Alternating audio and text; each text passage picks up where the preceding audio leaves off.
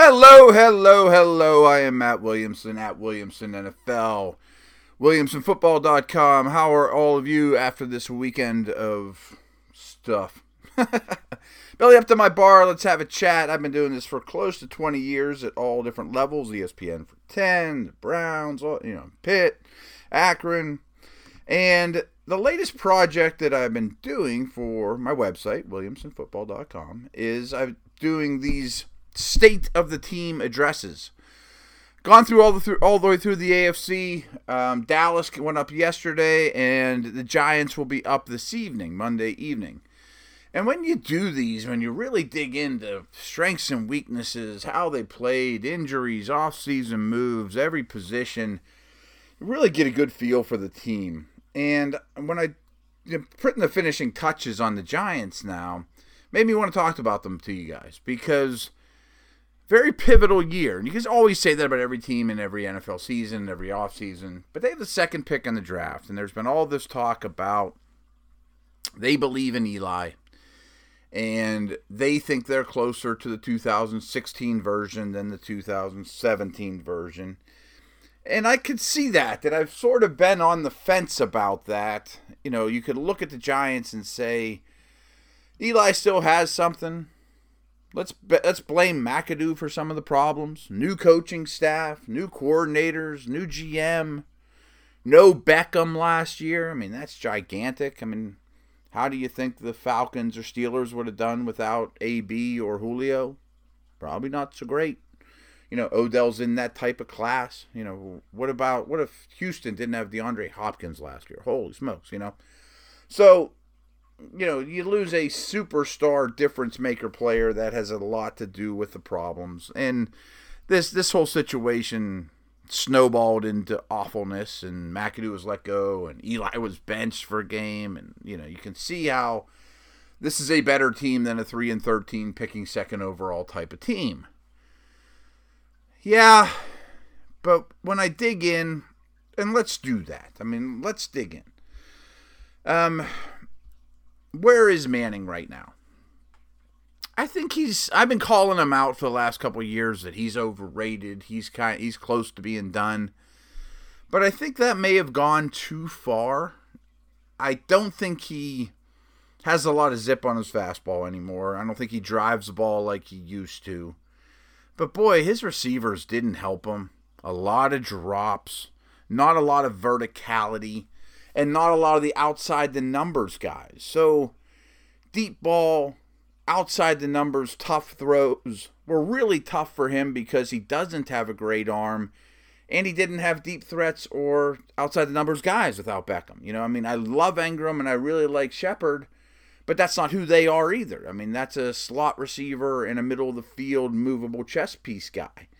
So defensive coordinators knew this. I mean, they gave Manning the quote arm strength throws. So they made things really difficult on him. But, and they also didn't have much of a running game, of course. But he's still very mentally tough, handles the blitz well, plays through pain, hangs in the pocket, will take a shot, good anticipation, excellent mind for the game, although he still puts the ball in harm's way too much. I know his interception numbers were down last year and maybe he's getting better at it, but he still will throw ones out there that are questionable, you know, and the arm strength problems don't help that, but that's always been part of Manning's game his whole career. But I do think he's still a quality top 15 type quarterback. However, and maybe this is not in his DNA and not who he'll ever be, he needs to reel it in a little bit and be more, quote, caretaker. You know, think Big Brother at the end of his career with Denver. You know, that manage things at the line of scrimmage, get it out quick. He is throws a catchable, accurate ball. And having a running game would go a long way to doing that. So now though, you got Beckham, you got Shepard, you got Engram. That's pretty frightening. You know, Shepard out of the slot, Engram move him all over the, over the place.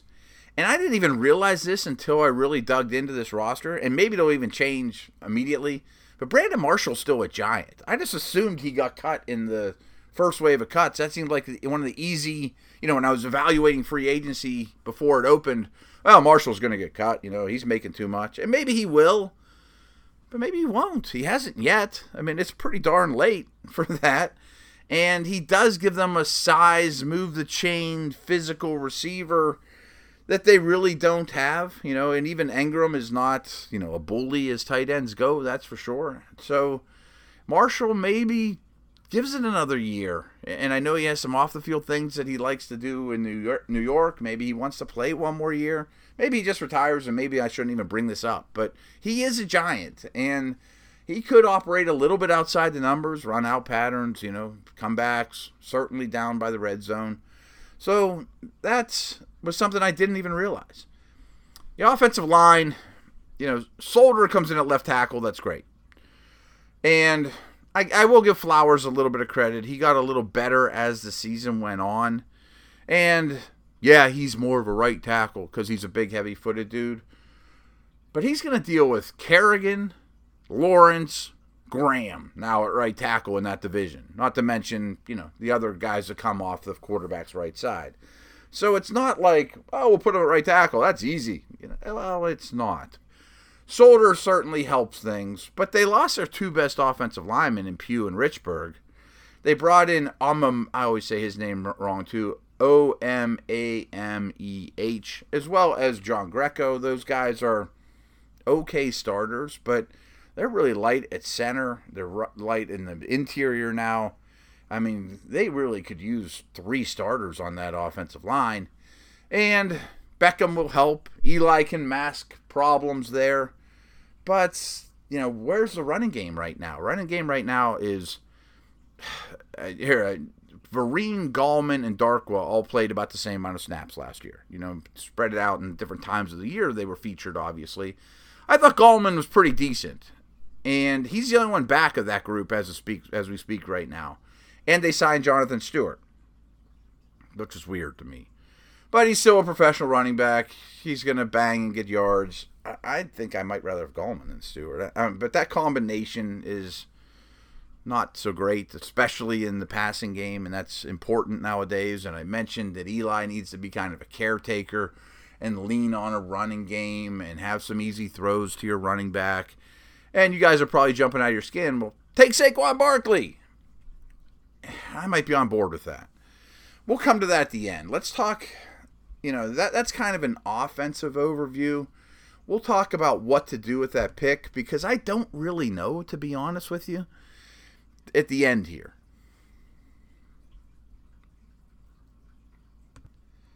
Okay, the defensive side of the ball. We have to keep in mind that James Bettcher comes over from Arizona.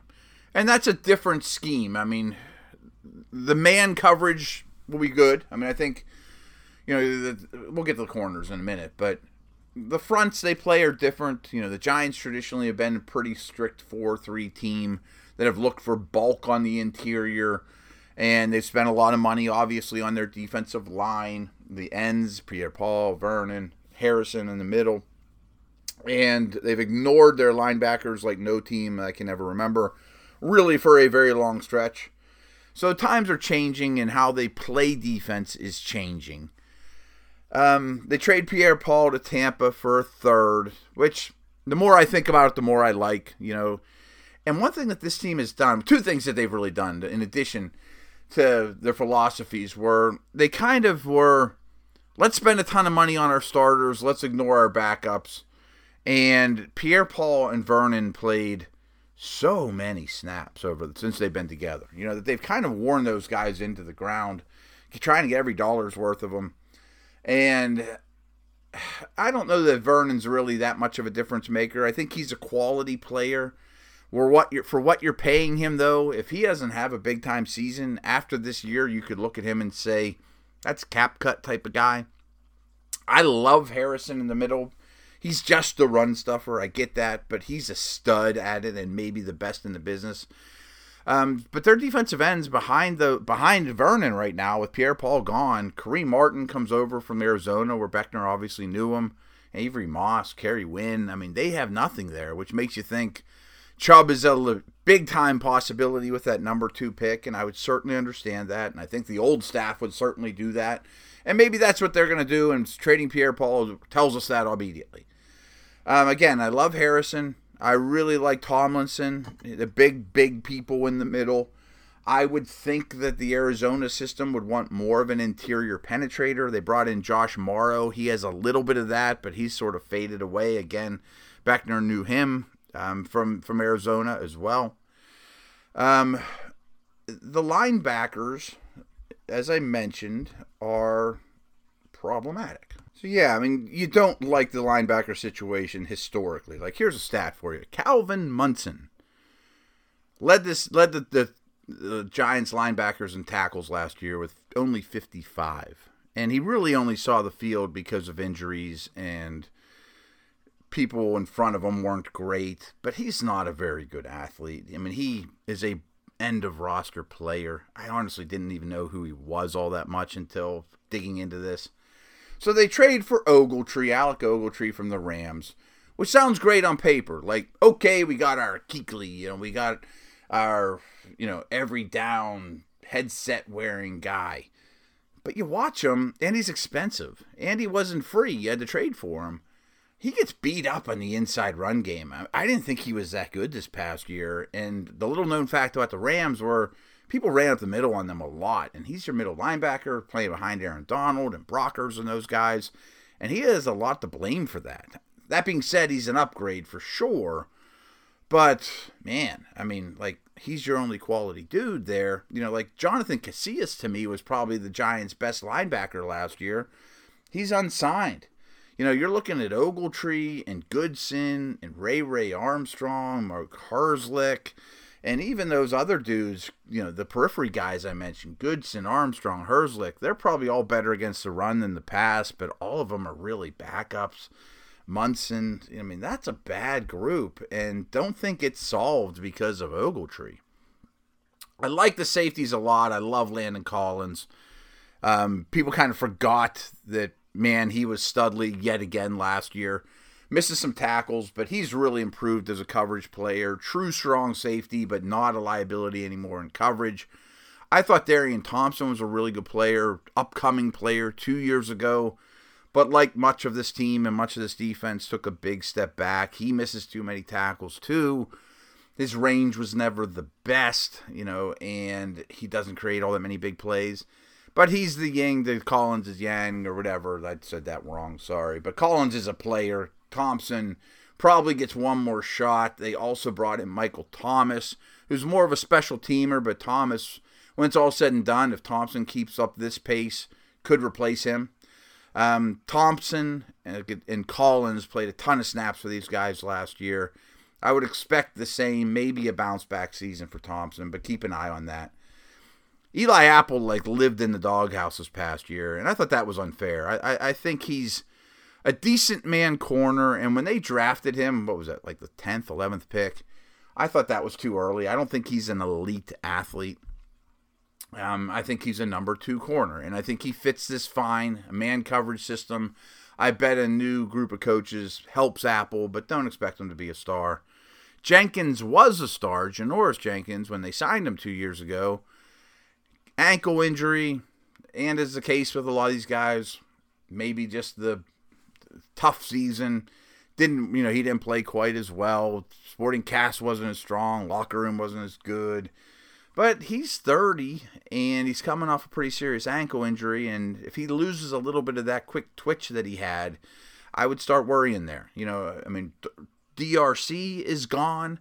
Cockrell's gone. Both those guys have put, played quality snaps. I thought Cockrell had a pretty good year.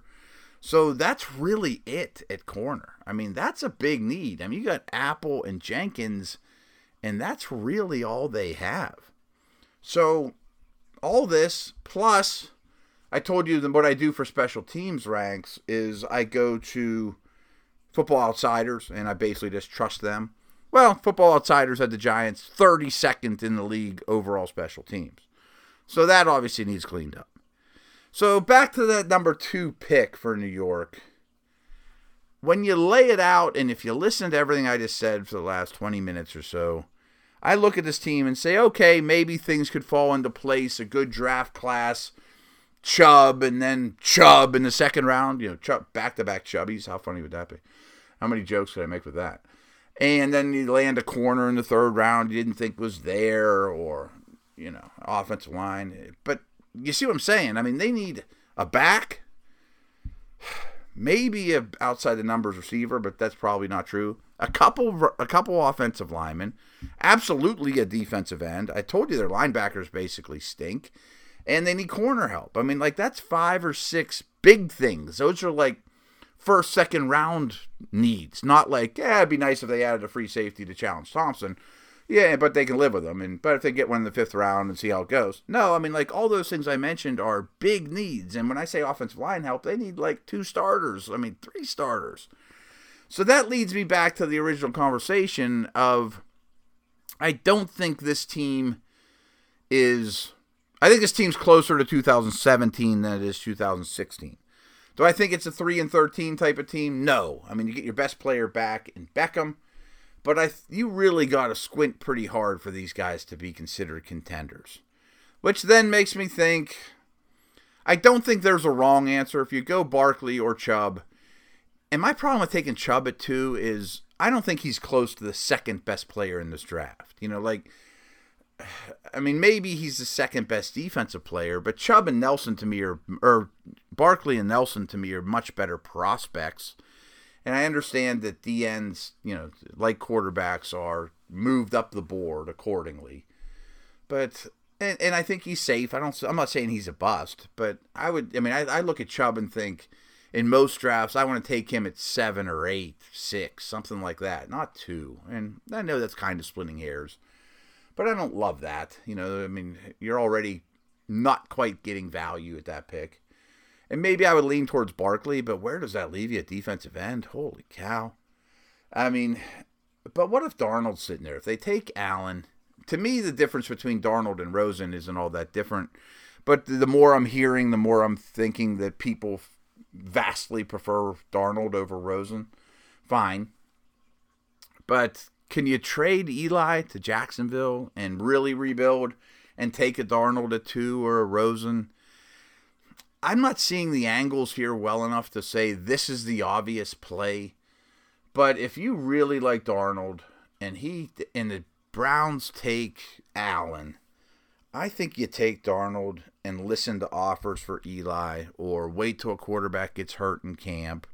Or you let Eli mentor your young guy Darnold and you lose some games and you lack a defensive end and you know, maybe you take Chubb in the second round or Michelle or somebody like that to make that guy's easy life easier.